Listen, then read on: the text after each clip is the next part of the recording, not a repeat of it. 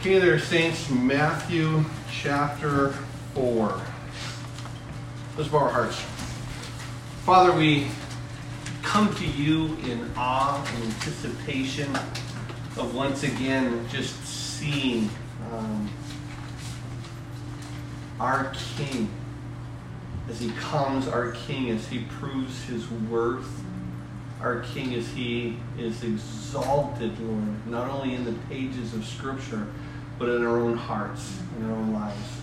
And that is what we want to. We want to see you, Jesus, and, and grow um, more in love with you.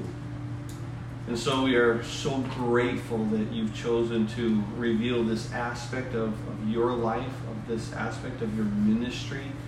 How, again, you want to um, truly come to the place of, of identifying with us so that we can identify with you. And so draw us to your heart. Simply give us ears to hear what your spirit would speak to us, your church. We ask it in Jesus' name. And all the saints of God said, Amen. Amen. All right, Jim, uh, Matthew chapter 4. It begins very simply. Then Jesus was led up by the Spirit into the wilderness to be tempted by the devil. And when he had fasted 40 days and 40 nights afterwards, he was hungry. Now, when the tempter came to him, he said, If you are the Son of God, command these stones to become bread. But he answered and said, It is written, Man shall not live by bread alone, but by every word that proceeds from the mouth of God. Verse 5 Then the devil took him up into the holy city, and set him on the pinnacle of the temple, and said to him, If you are the Son of God, throw yourself down, for it is written, He shall give his angels charge over you, and in their hands they shall bear you up, lest you dash your foot against a stone. And Jesus said to him, It is written again, You shall not tempt the Lord your God.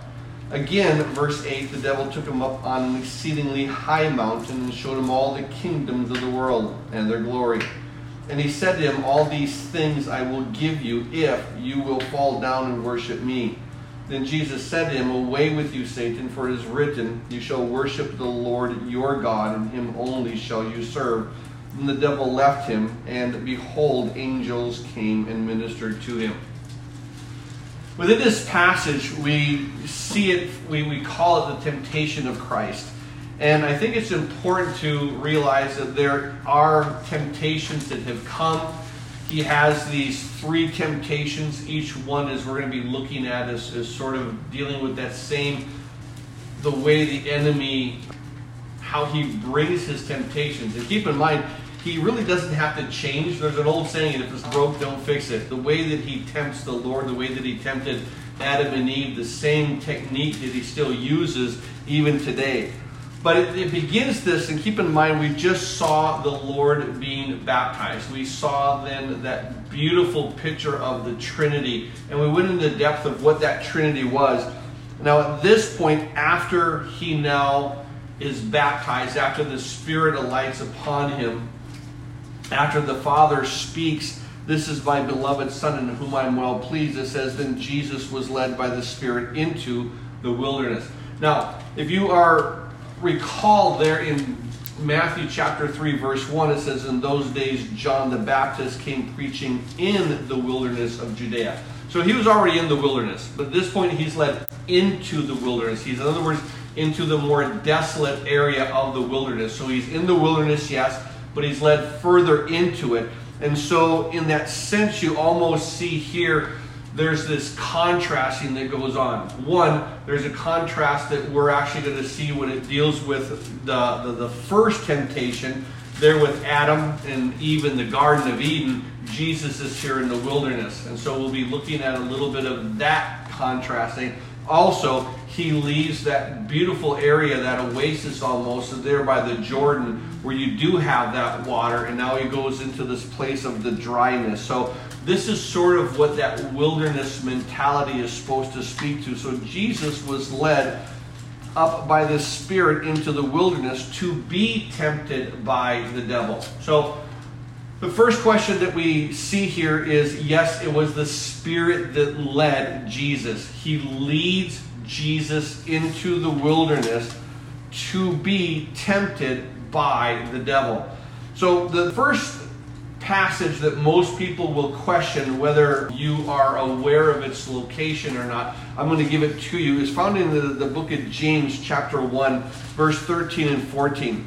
And in the book of James, what we see is this there's a, a portion of this scripture, and I want you to be clear on what it says. So we're going to go a little bit slower. We're going to expound on it so that you aren't led astray to really what's going on he says this, James chapter 1, verse 13 and 14 Let no one say when he is tempted that I am tempted by God.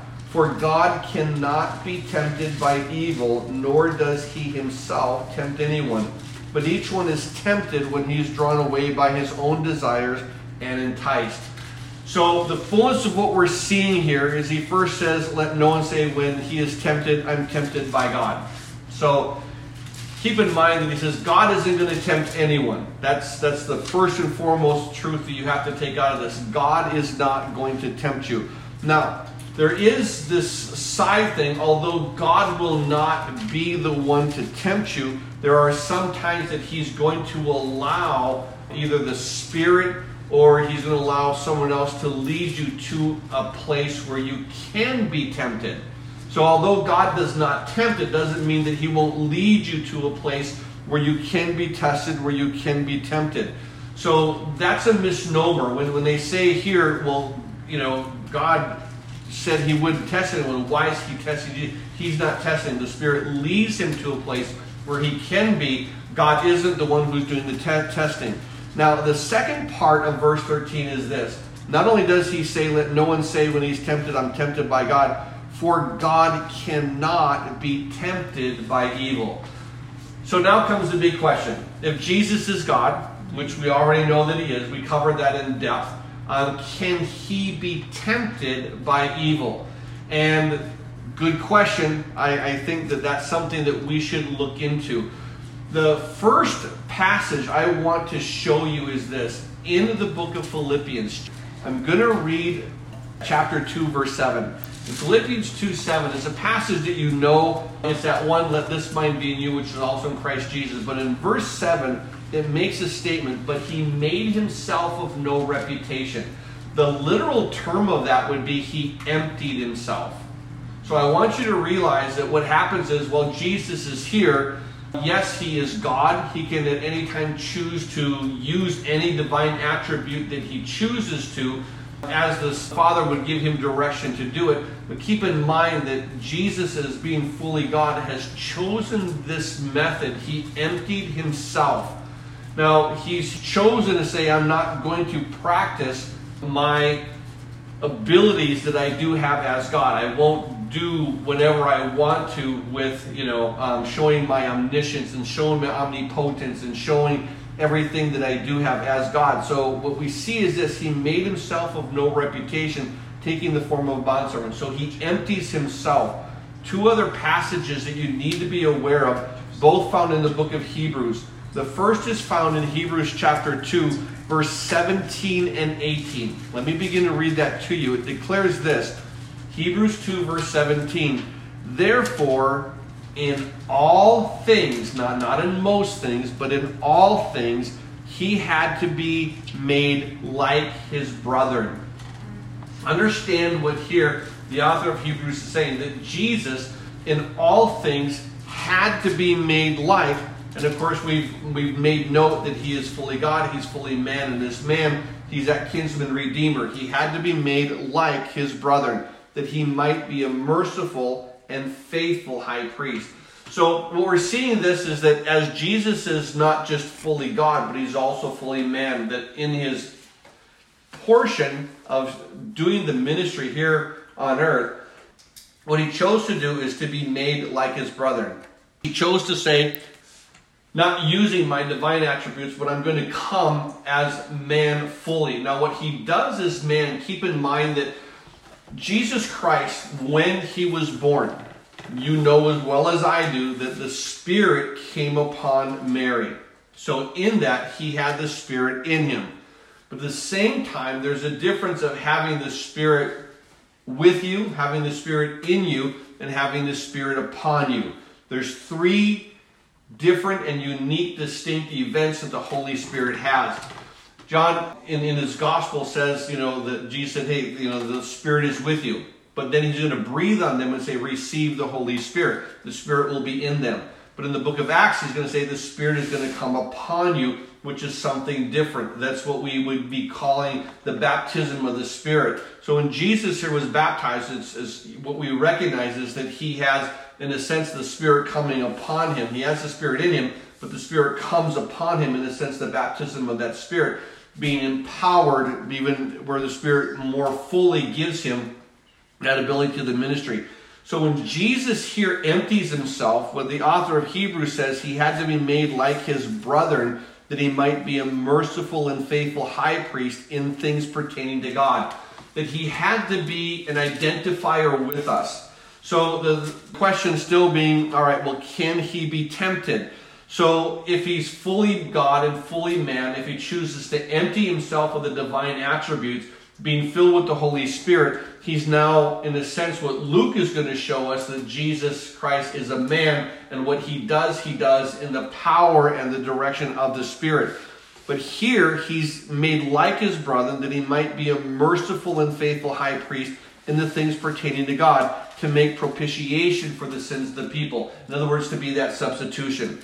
You can't, you know, you have to substitute an eye for an eye or an ear for an ear and a man for a man. So when Jesus comes, he comes as a man and he dies as a man. But keep in mind, it was God who became a man. God who emptied himself. God who said, I'm going to just lay aside, although I am fully God and I don't consider Robert to be equal with God, I'm going to lay aside those things and come and empty myself and become a man. In verse 18, it declares this of Hebrews 2 For in that he himself also suffered, being tempted, he is able also to aid those who are tempted. So when it says that God cannot be tempted, we realize that God in God form cannot be tempted. Jesus as the God man, as he chooses to empty himself, it does say very clearly in verse 18, for in that he himself suffered being tempted now he's able to aid those who are also being tempted. So the author of Hebrews lets us know that yes, as he empties himself, he's now able to be tempted because at this point we see that he's fully man as well. Now, in verse 15, we see this. Chapter 4. So, Hebrews 4, verse 15 says, For we do not have a high priest who cannot sympathize with our weaknesses but was in all points tempted as we are, yet without sin. Let us therefore come boldly to the throne of grace that we may obtain mercy and find grace to help in time of need. So we're, we're noting here that what we do see is yes, Jesus Christ was tempted. So when James says, listen, God cannot be tempted, what we realize is that Jesus laid aside his divine attributes so that as he comes through, yes, God cannot be tempted by evil, nor does he himself tempt anyone. But each one is tempted when he's drawn away by his own desires and enticed. So keep in mind that what we're seeing is this that what the enemy will do is he'll play on your desires. And, and I think this is important to note that when it comes to temptations that what Jesus is doing is this. We're going to see as we go through this passage that he's going to have some desires. He's going to be hungry. He's been fasting for 40 days, and so he's hungry. And, and as he's hungry, he the you know the enemy says, "Hey, you see those little stones?" And of course, the stones there in that area that he has, they actually look like little biscuits. They're they're they're, they're kind of flattened with a little cup, so they they literally they look like a rock biscuit. And he says, "Hey, make those stones into bread." Um, if, if that's where you are. So there's a desire. So keep in mind that a lot of temptations is just going to be playing off our own desires. So Jesus now, back in Matthew chapter 4, is led up by the Spirit into the wilderness to be tempted by the devil. So he's there for a specific reason. He's there to be tempted. Now, We've noted that as we were going into the, the, the book of Matthew, and we talked about here there's going to be these couple areas where the first thing we looked at was the coming of the king. And now we're in that portion where we're looking at the coronation of the king. Once we get into chapter 5, we'll be looking at the constitution. But this is that coronation. Where the coronation is, he's there, he's baptized, the Spirit comes upon him, the, the Father speaks. This is my beloved Son in whom I will please. This also is part of his coronation. It's a test. Are you worthy to be the king? Are you worthy to be this last Adam? And so we see here that he's now led up by the Spirit into the wilderness to be tempted by the devil. I want to take this moment just to, to share a truth with you because so often that we see, you know, that we blame our failures on something on the outside. We, we blame our, our failures on either a situation, we blame it on, on, you know, circumstances.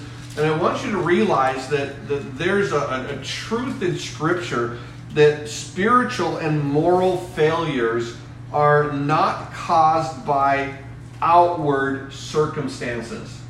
If you have a failure, either spiritually or morally, it's not caused by the situation. The situation happened and that's why I reacted. No, the, the situation isn't what caused what happened to happen. The situation just simply revealed what's there.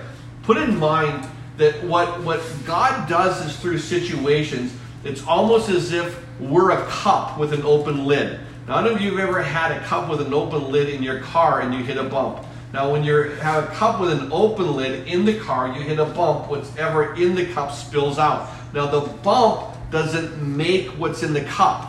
The bump just reveals what was already in the cup. And when you go through life and you have a failure, keep in mind it's just a road bump. And whatever comes out was already in there. It didn't make what was in there that was already in there. You have to become aware of that truth so that when you realize this didn't cause me to be angry or frustrated, I'm already angry and I'm frustrated. This simply reveals that I have an area of my heart that I'm not submitted to the Lord. And so I don't have his peace, I don't have his joy, and I need to come back to realize that. So we're seeing here that as he's now brought into the wilderness to be tempted, it's just so important to realize that it's not the wilderness, it's not the circumstance, it's not the, um, the situation that's going to cause um, the Lord to either have a success or, or, or not success. It's the inward man himself.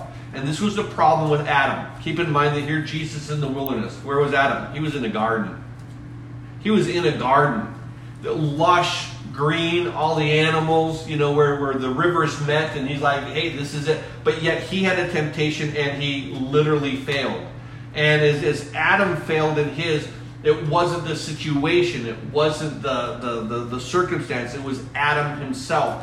Now, the beautiful thing about Jesus is that you have that thing where Adam is, is in this garden, Jesus is in the wilderness. Now, contrast that also because he just left this beautiful oasis.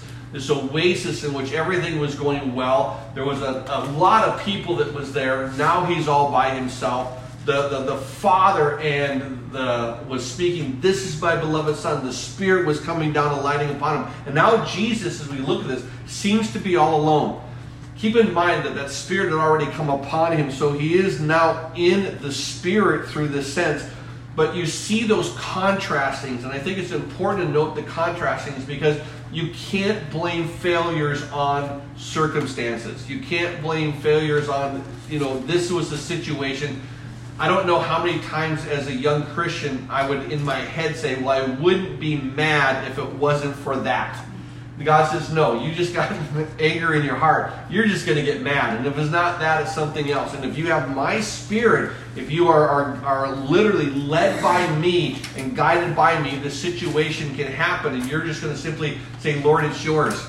It's yours. You don't have to get mad. You don't have to get upset. You don't have to get frustrated. You're able to surrender those things over to the Lord. So now that he's in the wilderness, he's there to be tempted by the devil.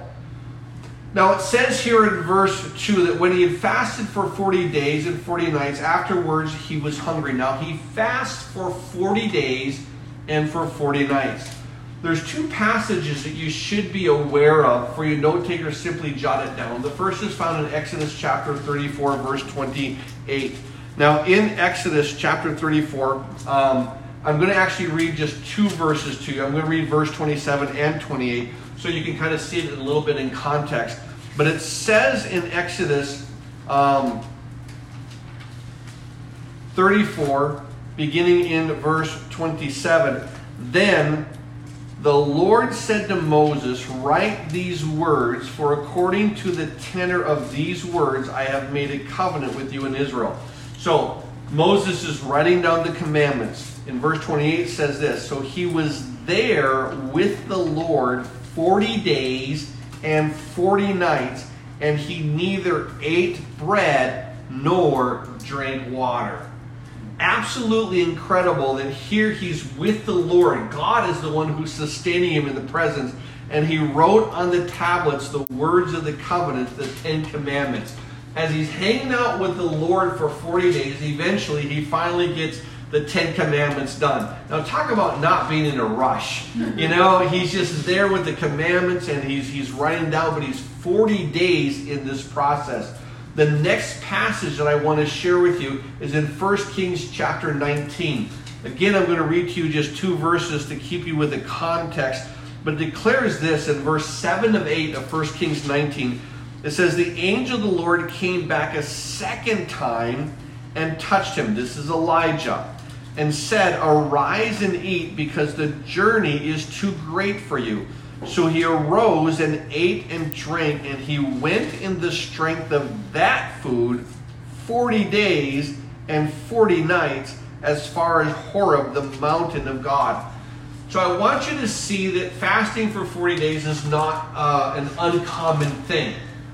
It's interesting that the two places that we see where the fasting of 40 days was what? Moses, who represents the law, and Elijah, who represents the prophets there is this, this point now of the mindset of, okay, now if, if both the law and the prophet, if they fasted for these 40 days and 40 nights, and if Jesus here is fasting for 40 days and 40 nights, what is it that we need to learn about fasting within this?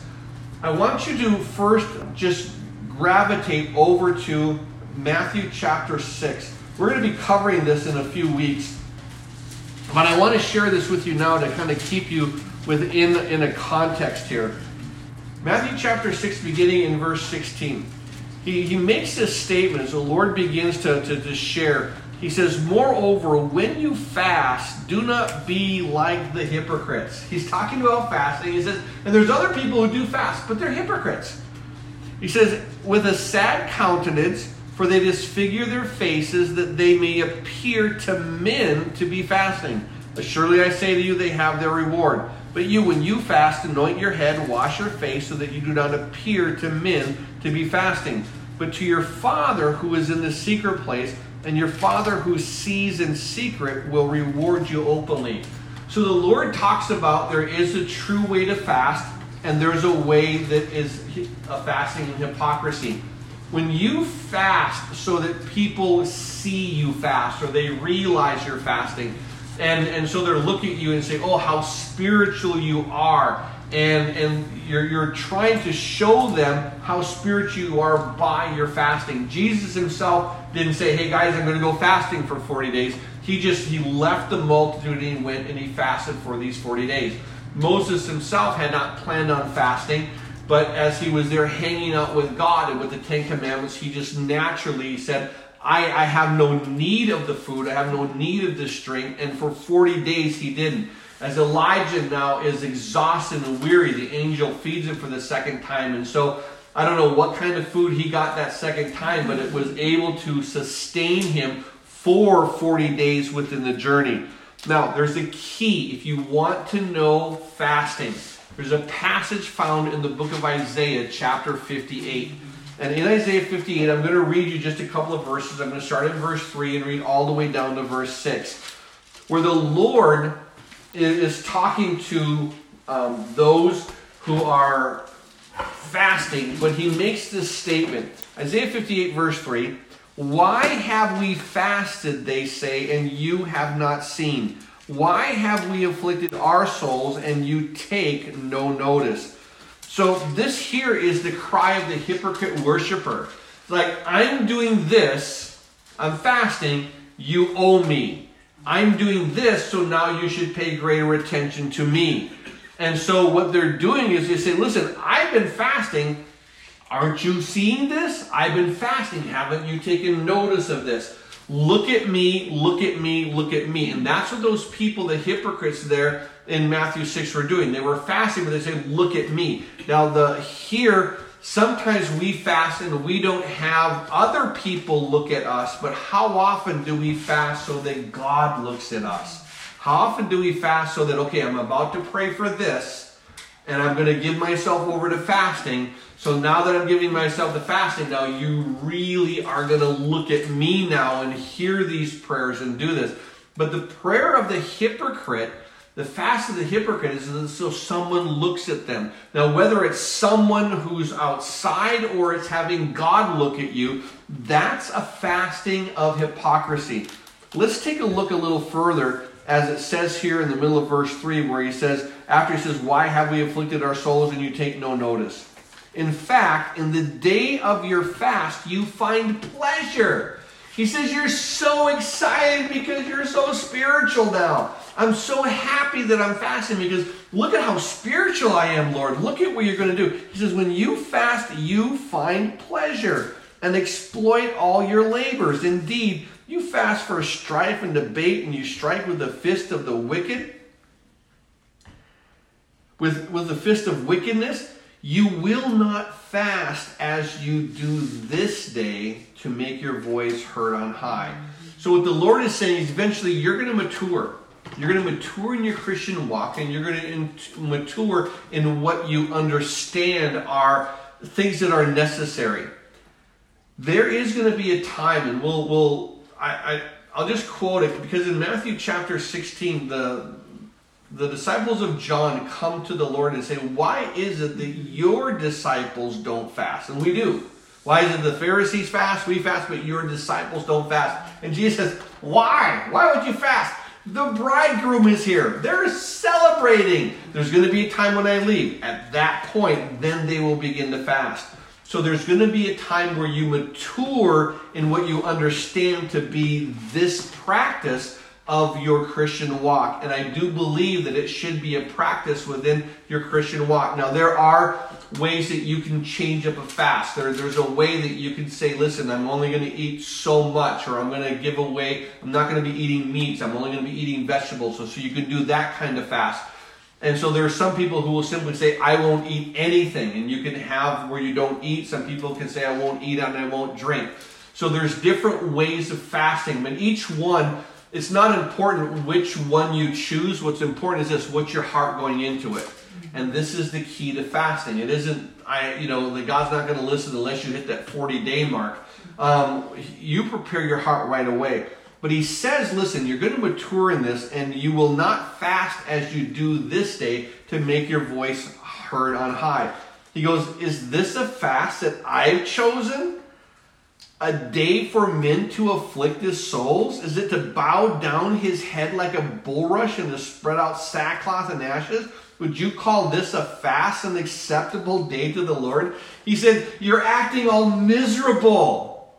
And you're fasting, saying, Look at how, how I'm afflicting myself. Would you please pay attention? I don't know if you've ever noticed that there was a time in the Middle Ages that these people would literally take these, these whips and, and smack themselves on the back and they would afflict themselves in thinking, look at how you know pious I am. I'm causing myself harm, and that's what their, their mindset is of the fast. I'm doing something that, that's so dramatic to me, you have to pay attention. It's almost by saying, listen, um, I'm going to throw myself off the pinnacle of a temple. pay attention. Look at me.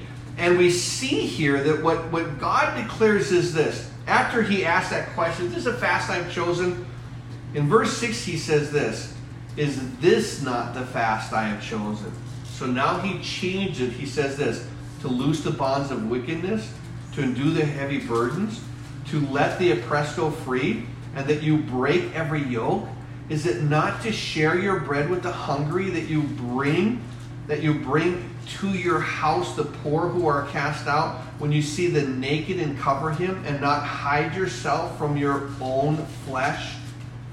Then the light shall break forth as the morning, and your healing like this shall spring forth speedily, and your righteousness shall go before you. The glory of the Lord shall be your rear guard, and then you shall call the you shall call, and the Lord will answer, and he will cry, and he will say, Here I am. It isn't about God hearing you. It's about you hearing God. And I think it's so important that when you fast, it's just like, Lord, I don't know what's going on, and I don't want distractions from my own carnality to get in the way. And I'm going to push those things away for a while because I want to hear from you. And this is what Jesus does. He's fasted now for 40 days and 40 nights.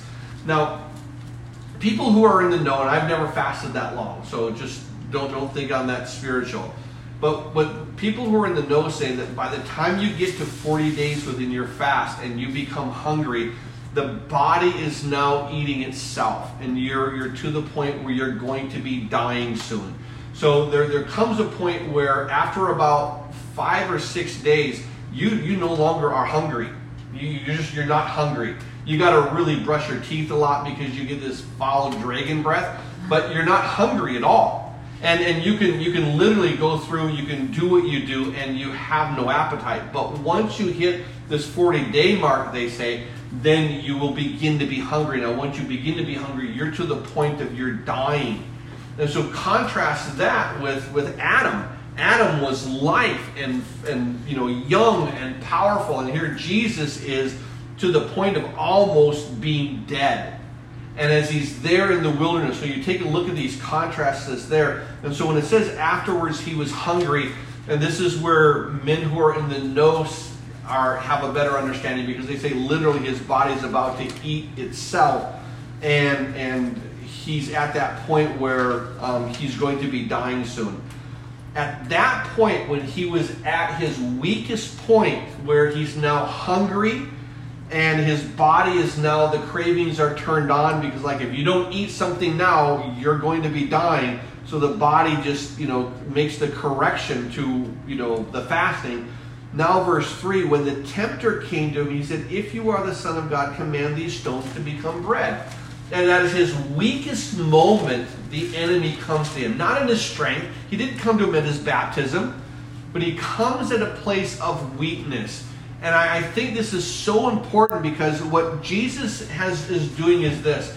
And we've already noted there, you know, where God cannot be tempted, but through um, Philippians and through the two passages in Hebrews, we realize that here Jesus Christ was made like us. This is humanity is going through. And so as the enemy is coming through and he's about to tempt the Lord, I want you to realize that God doesn't resist the enemy with his divinity.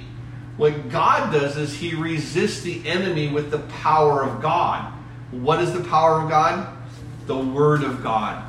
This is the beautiful thing about how Jesus Christ resists temptation. The power of God he uses is not the power of God within him, not his own deity, but the power of God that he chooses to use is the Word of God. Why is that important?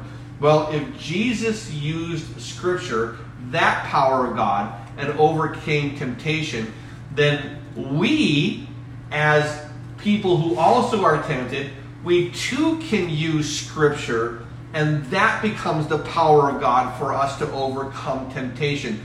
Um, the, the psalmist wrote that thy word I've hidden in my heart that I might not sin against thee that when you're when the word of God is there moving, all of a sudden when the temptation comes in, he's like, I don't want that. Why would I want that when the word of God says this is what I want to do instead? I want to do the word of God. And so we're, we're looking to this, and I think it's so important that he comes in verse 3 at the weakest moment, and the tempter came to him and said, If you are the Son of God.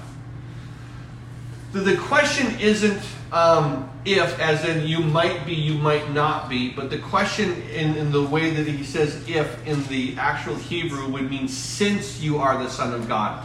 Now, now keep in mind that he's now kind of baiting the Lord. He says, since you're the Son of God, as you as you recognize, he says, command these stones to become bread.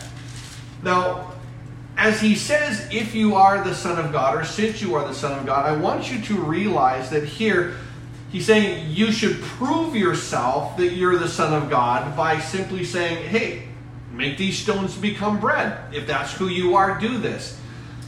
Keep in mind that at the very end of Matthew chapter 3, what did we see? We see here the, the Spirit coming and alighting upon the Lord, and the voice came from heaven saying, This is my beloved Son, in whom I'm well pleased.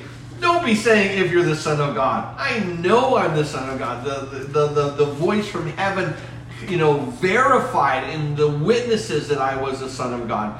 And but here the enemy says, if you are the Son of God, command these stones to become bread.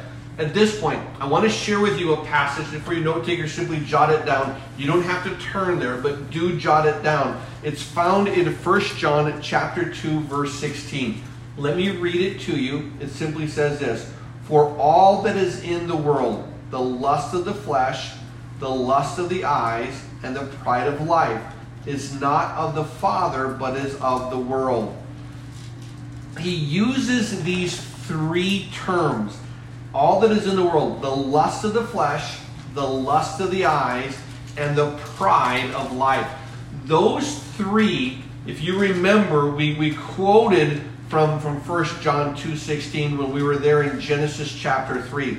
Because in Genesis chapter 3, remember what we noted there in verse 7. Let me just read it to you. Because at this point, or verse 6, so the woman saw that the tree was good for food Ah, oh, the lust of the flesh. It was pleasant to the eyes, the lust of the eyes, and it was desirable to make one wise, the pride of life. And so we see here that when you have the, the lust of the flesh, the lust of the eyes, and the pride of life, that was in a sense how the enemy, you know, tempted Eve by saying, why don't you, because look at it, it looks amazing and, and, and it's good for food that you can consume it. Now, the very first thing that the enemy does to the Lord is he uses the first of that, the lust of the flesh. He says, Oh my goodness. Now remember, as, as Eve saw that fruit and he says, Oh, it's good for food, what does the enemy do? He comes to the Lord and he says, If you're the Son of God, command these stones to become bread. Are you hungry? You know, and I, I find it amazing that here the enemy wants to come and so often we see that here it's that same thing. He goes and he's like a broken record. He doesn't have to change it. But I want you to note that there's something deeper here within the enemy coming to the Lord and saying, If you are the Son of God, command these stones to become bread. That what the enemy begins to do is this. So often, in the way that he begins to speak, is he tries to cast doubt upon who God is and his relationship that he wants to have with us. I want to take you back and just jot this down, or if you want to just put a marker there, we're going to back up to Genesis 3 for these three temptations. Because in the very first time that here the enemy comes on the scene, it says in Genesis chapter 3, verse 1 Now the serpent was more cunning than any of the beasts which was in the field the Lord God hath made. And he said to the woman, Has God indeed said, You shall not eat of every tree in the garden? Now, of course, we covered that when we went through the foundations in Genesis because what God has said, listen, you can eat of every tree with the exception of one you can't. And the enemy takes this positive thing, you can eat of every tree. It's all yours with one exception. The enemy now turns what God said in the positive into a negative by saying, um, Has God said you shall not eat of every tree? So rather than saying you can eat of every tree with this exception, he turns it into negative. Had God said that you shall not eat of every tree? The same thing that he's doing with the Lord. He's telling him, Has God said, Here you are, you're hungry, there's stones all over here. You could make those stones and turn into bread. Has God said that you shouldn't eat? Has God in His will for your life? And I think it's so interesting that what the enemy begins to do is this, and, and, and note this. The enemy, when he causes you to first be tempted, tries to whisper in your mind or in your ear, in your heart, that God doesn't care. Isn't that what he said with the eat? Has God indeed said you can't eat of it? What doesn't he care that you can't eat? And here he does the same thing to the Lord. Here you're hungry, make these stones bread. And the enemy wants us to get us to think that, that God doesn't care. That God, you know, where he, He's not going to provide for the things that you really need. And, and so he suddenly comes in, and through that, where what the enemy begins to do is this he, he has a way of saying that God is keeping something back from you that could really make you happy right now. And that's what a temptation is. I want to be happy. And so I want this. This would make me happy. Well, we all know about things making us happy. Things only make us happy until what? Until the next shiny thing comes along. And then all of a sudden, oh my goodness. I mean, how many times when when you know you were young and you got your first car and you're driving that car and then all of a sudden you see another young guy with a nicer car. You know you see you see you know something else and you go man i love these new shoes. And you see someone else with nicer shoes like oh wow i really love those shoes. But nice things only do what? They only last for so long until you see something nicer. And here this is what the enemy tries to do. He tries to say listen that the god is trying to keep something good and rather than saying, listen, give us today our daily bread. Whatever I need today, whatever you know I need today, that's what I want. But this is what the enemy does. He begins instantly to, to go and says, listen, if you are the Son of God, or since you are the Son of God, command these stones to become bread. Just like, you know, he says, has God said that you shall not eat? Well, notice what Jesus does. He answered and said, It is written, Man shall not live by bread alone, but by every word that proceeds from the mouth of God. He quotes from Deuteronomy chapter 8, verse 2. Now, I want to take this moment to share this truth with you because here in verse 4, Jesus quotes from Deuteronomy um, chapter 8. I think I said verse 2, it's verse 3. Deuteronomy 8 3. It is written that man shall not live by bread alone, but by every word that proceeds from the mouth of God. In verse 7, where Jesus said, It's written again, you shall not tempt the Lord your God. This is a passage from Deuteronomy chapter 6, verse 16. So he's quoting a second time from Deuteronomy, first from chapter 8, then from chapter 6. And then, alas, in verse 10 when Jesus says, Away with you, Satan, for it is written, You shall worship the Lord your God, and him only shall you serve. He's quoting from Deuteronomy 6.13. Jesus here resists the temptation by quoting from the Old Testament book of the law. And Deuteronomy, if you're familiar with what the Hebrew is, is called the second law. That's what Deuteronomy means, the second law. And so he quotes from the second law, but he only quotes from basically two chapters, chapter 8 and chapter 6. Now, the amazing thing is when the enemy comes as if you're the Son of God, command these stones to become bread, that Jesus did say, Hang on a second, let me pull out my scrolls. And he starts looking through the scrolls to figure out what's going on. Keep in mind, thy word I have hidden in my heart that I might not sin against thee. It's not thy word is in thy Bible that I might not sin against thee. Because if the word is in the Bible and it's not in your heart, what's going to happen? You're going to drift. It's so important to have those words, have those truths locked inside your heart so that when that temptation comes, there's already a word of God that is already guiding you in the life that you're walking. So when the enemy says take a U turn, it's like, I'm already going in this direction. Why would I want to turn? Mm-hmm. And so as the Lord now has the baptism of the Spirit, He's there, He's been fasting, He's been seeking the Lord. And this is key. He's been looking for God's will. And as he's looking for God's will, as he's looking for God's direction, as he's looking for the direction of the Father in his ministry, he's given himself over for these 40 days in the same way as the law and the prophet. But what's amazing is this as um, Moses was in ministry, Elijah was in ministry, Jesus here realizes, I'm in ministry. And keep in mind that as you look to Scripture, you have what's known as the first Adam, and then you have what's known as the last Adam. Jesus Christ is this last Adam. Through, through the one man, he sinned, death entered the world. Through the last Adam, all of a sudden, you know, through his righteous act, you know, life comes to all men. And so we see here that this is what Jesus is doing. He's not looking at a scroll. he just simply begins to quote from Deuteronomy chapter 8, verse 2, or chapter 8, verse 3. And then the devil took him up, verse 5, into the holy city and set him on a pinnacle on the temple.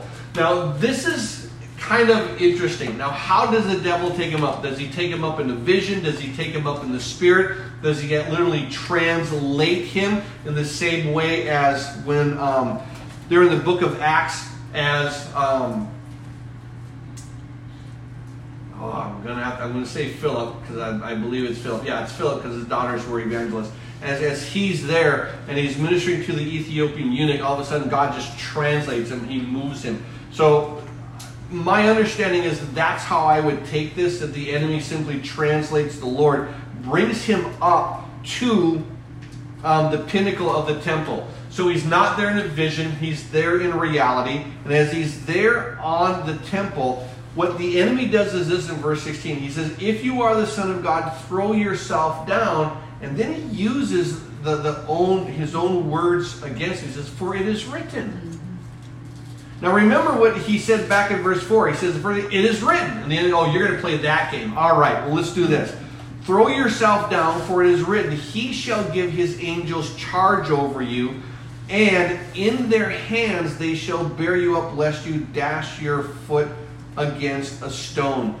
So as the enemy begins to do this, he quotes now from Psalm 91, verse 12. And what I want to do is this I actually want to take you to Psalm 91, and I want to share you really what the context of this passage is. In Psalm 91, it begins so beautifully. He who dwells in the secret place of the Most High shall abide under the shadow of the Almighty. I will say of the Lord, He is my refuge and my fortress, my God in whom I will trust. Surely He shall deliver you from the snare of the fowler and from the perilous pestilence. And He shall cover you with His feathers, and under His wings you shall take refuge. His truth shall be your shield and buckler. You shall not be afraid of the terror by night, nor of the arrow that flies by day, nor of the pestilence that walks in the darkness nor of the destruction that lays waste at noonday. A thousand may fall at your side and ten thousand at your right hand, but it shall not come near you. Only with your eyes you shall look and see the reward of the wicked. Because, now notice verse 9, you have made the Lord, who is my refuge, even the Most High, your dwelling place. No evil shall befall you, nor shall any plague come near your dwelling, for he shall give his angels charge over you and keep you in all your ways, and in their hands they shall bear you up, lest you dash your foot against a stone. So, what he's saying is listen, I'm going to protect you from the deeds of others. I'm going to protect you when other people sin. As you make me your dwelling place, know this I'm going to watch over you, I'm going to protect you. So what the enemy has done is this is he's taken the word of God and now he's changed the very heart of what that passage is.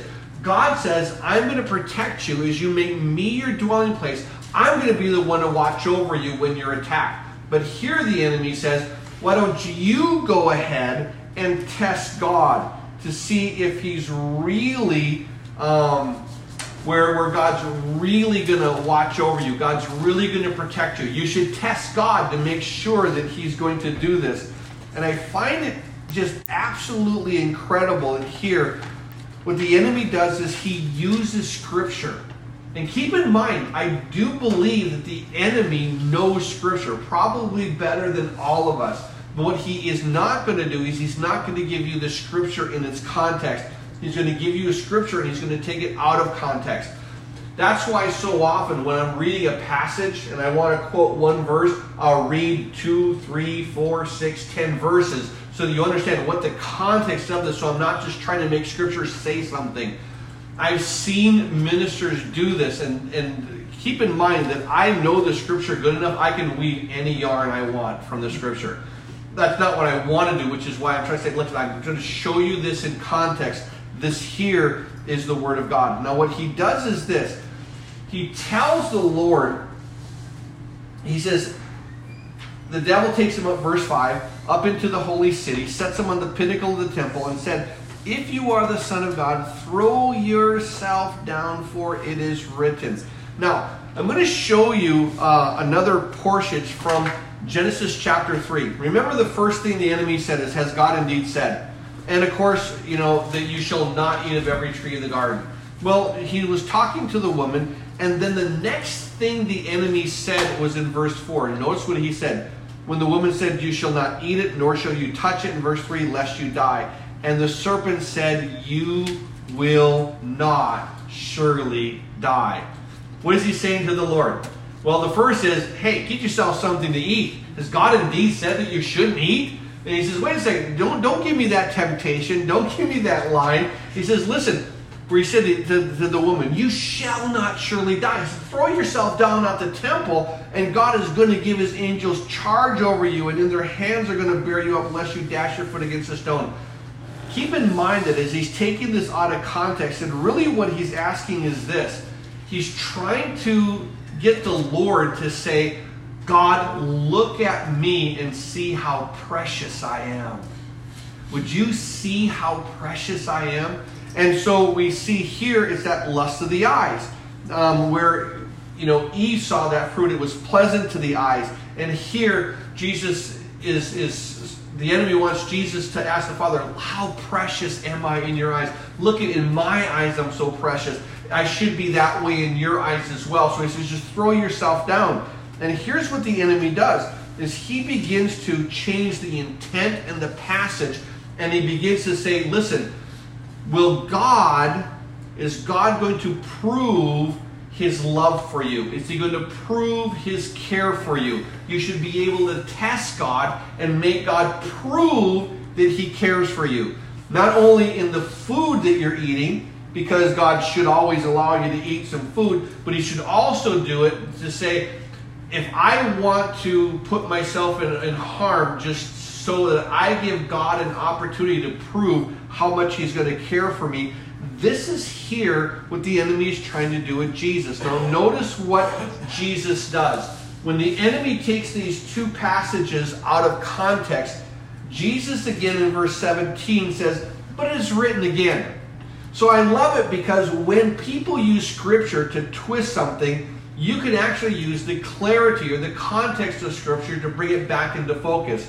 So as the enemy takes it out of focus, what Jesus says is this in verse 7 It is written again, You shall not tempt the Lord your God. Again, quoting from Deuteronomy 6 16. He says, Don't tempt him. Why would you want to do that? That's what this is. It's, it's not, um, you're tempting me and you're asking me to tempt God. I'm not going to do that. And so he says, and what is it? God cannot be tempted.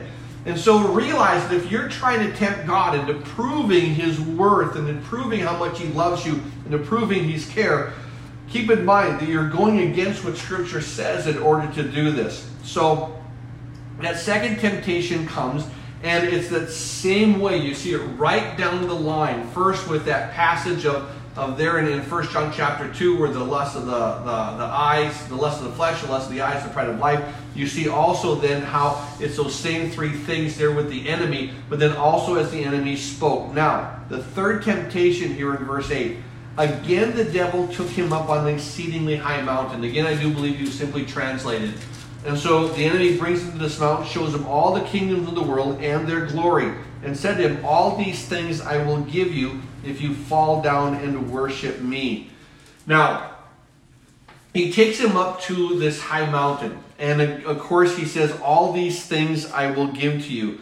I want to take you to two passages because you have to understand that what's happening is the enemy's not lying. When he says, All these things I will give to you, he's literally telling the truth. Two passages I want to share with you. The first is found in 1 John chapter 5 verse 19. Let me read it to you. 1 John 5 19 declares this. And we know that we are of God, and the whole world lies under the sway of the wicked one. That he is the prince of this world, and the whole world is lying under the sway. There's another passage in Revelation chapter 11, verse 15. I want to read this to you because as as we're going to be starting at um, Calvary Chapel on Sundays, we're going to be starting the book of Revelation. And so, one of the things that we're actually going to be seeing is that there's going to be a, a scene in heaven where everyone's weeping, and everyone's crying, and there's this scroll. And there's a scroll, and they're saying, Who is, is able to open the scroll and to loose its seals? And there's weeping because they said there was no one found in heaven or earth able to open the scroll. And it's just said the Father sitting right there on the throne. The Father's not able to open the scroll. And why? Well, we're going to see when we get into that passage that that scroll is a title deed to the earth. And, and what happens is this God can't just simply take it away from Satan. Adam handed it to Satan, it's his. But what happens in Revelation chapter 11, verse 15, it says this Then the seventh angel sounded, and there were loud voices in heaven saying, The kingdoms of this world have become the kingdoms of our Lord and his Christ. See, there is going to be a time that he's going to get all the kingdoms back. He will be handed the scroll. Because when Jesus here dies, and, and he dies for it, he literally redeems the world. He redeems us, yes, but he also redeems the world. And in doing that, he purchases back that scroll and the seals that Adam gave over to the enemy. So when he says here, all these things I will give you, what he's saying is this circumvent God's plan. You don't have to die. You don't have to go to the cross. You don't have to suffer. You don't have to take that plan. Why don't you take a shortcut? You can have all these things because God wanted everything to come back to you. I'll give it to you if you fall down and worship me. And I find it absolutely interesting that here the enemy does offer him what is truly his. He's saying, I'm going to give you the world, all the kingdoms. And that's what he does. He takes him to this high mountain, shows him all the kingdoms of the world and their glory. He says, All these things I will give you. Now, we've been recognizing all the words of the enemy there in Genesis chapter 3. And I want to take you to the last of the words in Genesis chapter 3, verse 5, where the enemy was like this, where he says, You shall not surely die. Because he says this in verse 6 For God knows that in the day that you eat of it, that is, of the fruit, your eyes will be opened and you will be like God, knowing good and evil. Now, here, what the enemy is trying to do with Jesus Christ is this. You know what? Why don't you be like God? You know what's good, you know what's evil, you know the path that you can take. Why does God have to be the one to direct your path? And I find it intriguing that here, exactly as the enemy said to Eve, you, your eyes are going to be open and you're going to know, you're going to be like God. You're going to know the path. How many times has the enemy said, just take a quicker path? Don't take the path that I have, that God has for you, and understand, He wants you to take the easy way out. And as Christians, so often we take the easy way out. What's the easy way? Well, the, the path of least resistance, the path of least suffering, the path of, of where I don't have to deny myself and I don't have to deny my carnality. I can do this path. And I find it interesting that here he's wanting the Lord to escape the hard path. I want you, Lord, not to take the hard path. I want you to take the easy path. Um, absolutely incredible that what happens is this that they're in the Gospel of Luke, and I want to read you just one portion of Scripture. In Luke chapter 24, verse 26, as the, the Lord is on the, the road to Emmaus, what we see is this. In verse 26, as he's there talking to these disciples that were there on the road, and he's telling about all the things that that the Lord had to go through, beginning with Moses, he makes this statement in verse 26, and this is key to understanding this temptation. He says in verse 26, Ought not the Christ to have suffered these things and entered into his glory? So there was a path to glory that took suffering. There was a path to glory that took the path of denial, dying to self. And it was a path of obedience. And, and sometimes that path of obedience is a path of suffering. I try to tell um, people when, um, especially as they come to me, they, they say, you know, Pastor Lowell, we want you to marry us. And one of the first things I ask them is, okay, I have to ask you this. have you, well, first ask them if you've been pure, and then I say, have you set up a date? And if they say, yes, we've already got a date, and it's like, then why are you here? See, I'm here to walk you through to say we're going to look to Scripture and to God's will to see if God even wants you to be married. And you're already saying God's already said yes. Let's look to, to confirm these things. If He says yes, then by all means we'll set up a date. You can set up the date on the same day or the next day. I don't care. But but don't come with this process. Say I just have to get through this class, these nine weeks that you're going to take us through and because we're already knowing we're supposed to get married i think it's so important don't rush those times. Don't don't, don't rush those things. If you're and I, I, keep telling you if you if you really think that god has called you get rid of the date and let's look to this so that you don't have anything already in your mind to say god has already done this or, or i'm already con, you know convinced that whether god even tells me no i'm already setting up a date. And so it's interesting that here Satan says, just avoid the hard path, avoid the waiting. I'm going to give it to you now. You don't have to die, you don't have to go to the cross. But I love what happens is Jesus, as he goes through the hard path, as he goes through the suffering, as he goes through the denial of self, and he goes to the cross. Because remember, while he was there on the Mount of Olives, he said, Father, if it's, uh, if, if it's possible, let this cup pass from me. But nevertheless, not my will, but your will be done and he surrendered himself over to the will of God. And it was that suffering ought not the Christ to have suffered to enter into his glory. And through that suffering, he literally not just got the kingdoms of the world and their glory, he got us. His blood purchased our souls. And how beautiful is that? So he says, All these things I'm going to give you if you fall down and worship me. Now, Jesus does this. He said, Away with you, Satan, for it is written, You shall worship the Lord your God, and him only shall you serve. Of course, he's quoting from Deuteronomy 6.13. As he comes to this place and he says, Listen, where, where Satan says, If you fall down and worship me, he says, No, you worship God. Only God. And he says, Listen, away with you, Satan. Just Depart from me now. For it is written, Worship the Lord, and him only shall you serve.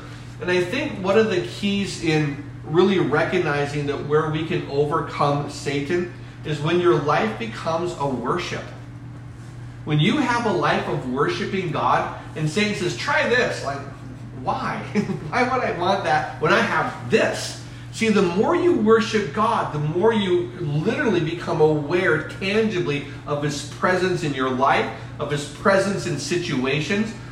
There have been moments, and, and there are still many moments in my life where I literally see God's fingers and handiwork in my whole day.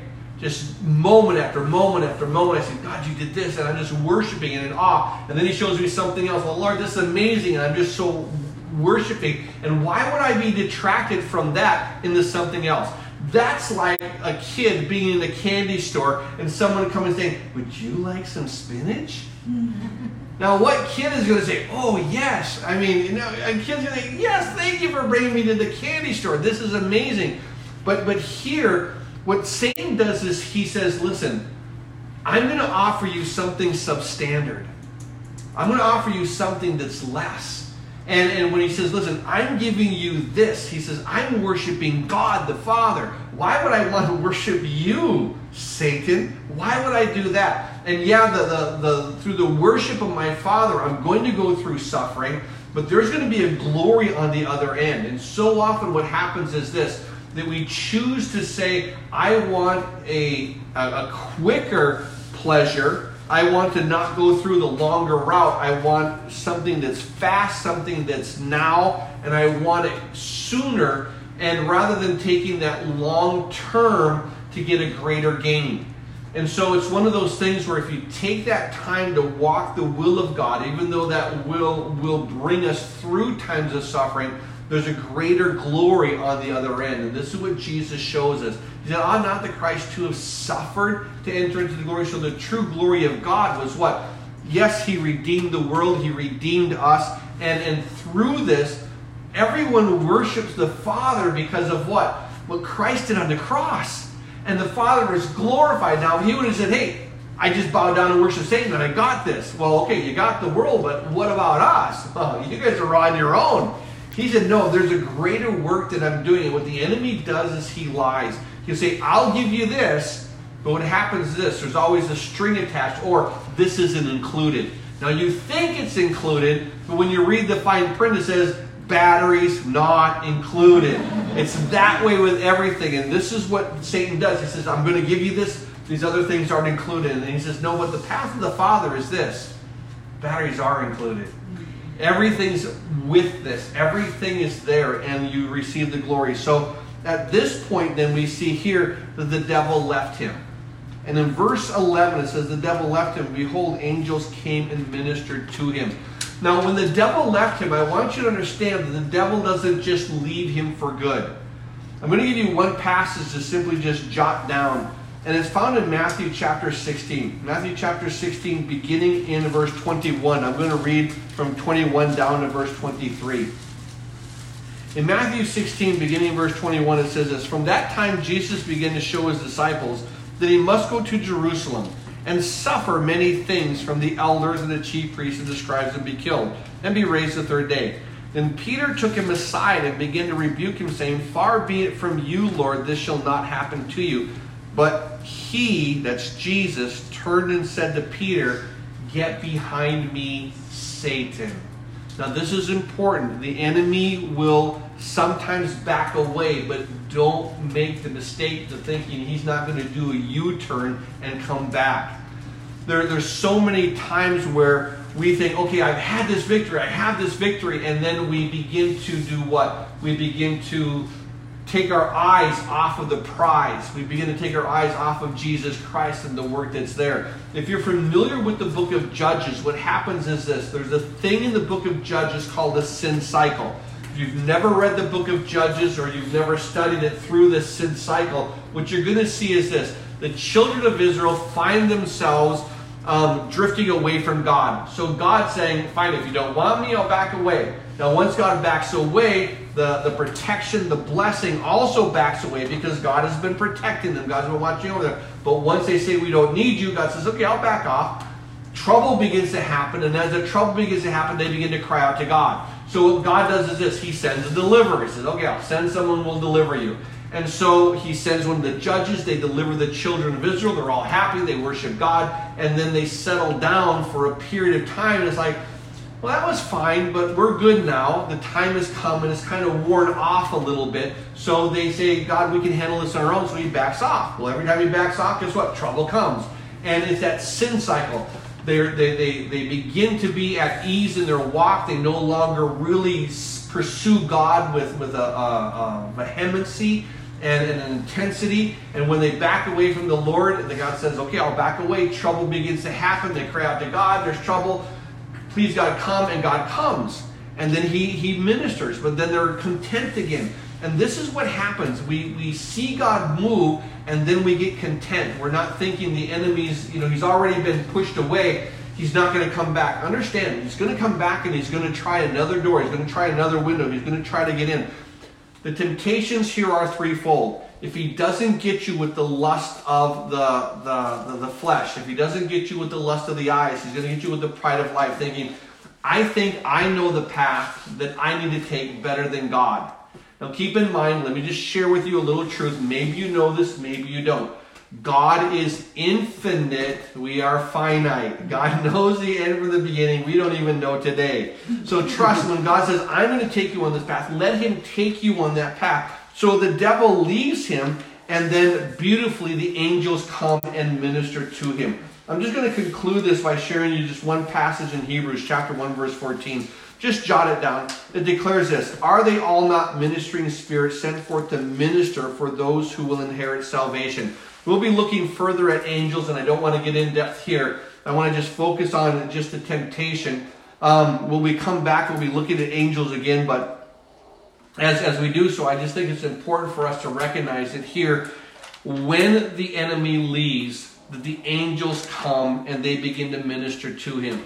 So make no mistake, God was there the whole time. The angels were there the whole time. They just had to wait till after this temptation was done. Why was the temptation? It proves one thing that he is worthy to be our king. Mm. This is part of that coronation.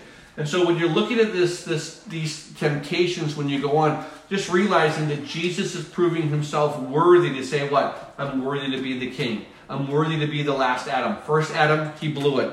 Me, the last Adam, I'm going to be victorious, and I'm the one who's going to walk you through this. So um, it's just a great word for us to, to really see what the Lord has done. And I want to conclude one last time to remind you that what Jesus does, he does as a man, and the way that he overcomes these temptations is with the Word of God, something that you and I are able to do. But the key being that Word of God has to be hidden in our heart. He didn't have a scroll. He didn't have a miniature Bible. He, he literally had this Word in his heart. And so that enabled him to, with every temptation, to bring out, here's the path God wants for me. This is, this is the will that God has for me. And may that be our heart as the enemy comes in and tries to, to tempt us as well. So, Father, we are so grateful, so thankful for just this passage and just the intensity of what happens. We're seeing it as just temptations, but Jesus, you were there 40 days, mm-hmm. 40 days in the wilderness, 40 days without food, and you were seeking the heart of God, and, and I believe you heard him. You heard him. And God gave you the right words, the right things to say in order to put your life continually in the hands of the Father. So we're asking that, Lord, that when the enemy comes to tempt us, would you give us those right words to enable us to be placed right in your hands? Mm-hmm. That you would then take us and encompass and hold us to your heart, that we can experience your love and your pleasure. We want to simply worship you. We want to be in awe of you and glorify you. So do the work, Lord, we ask in Jesus' name. And all the saints of God said, Amen. Amen. Amen.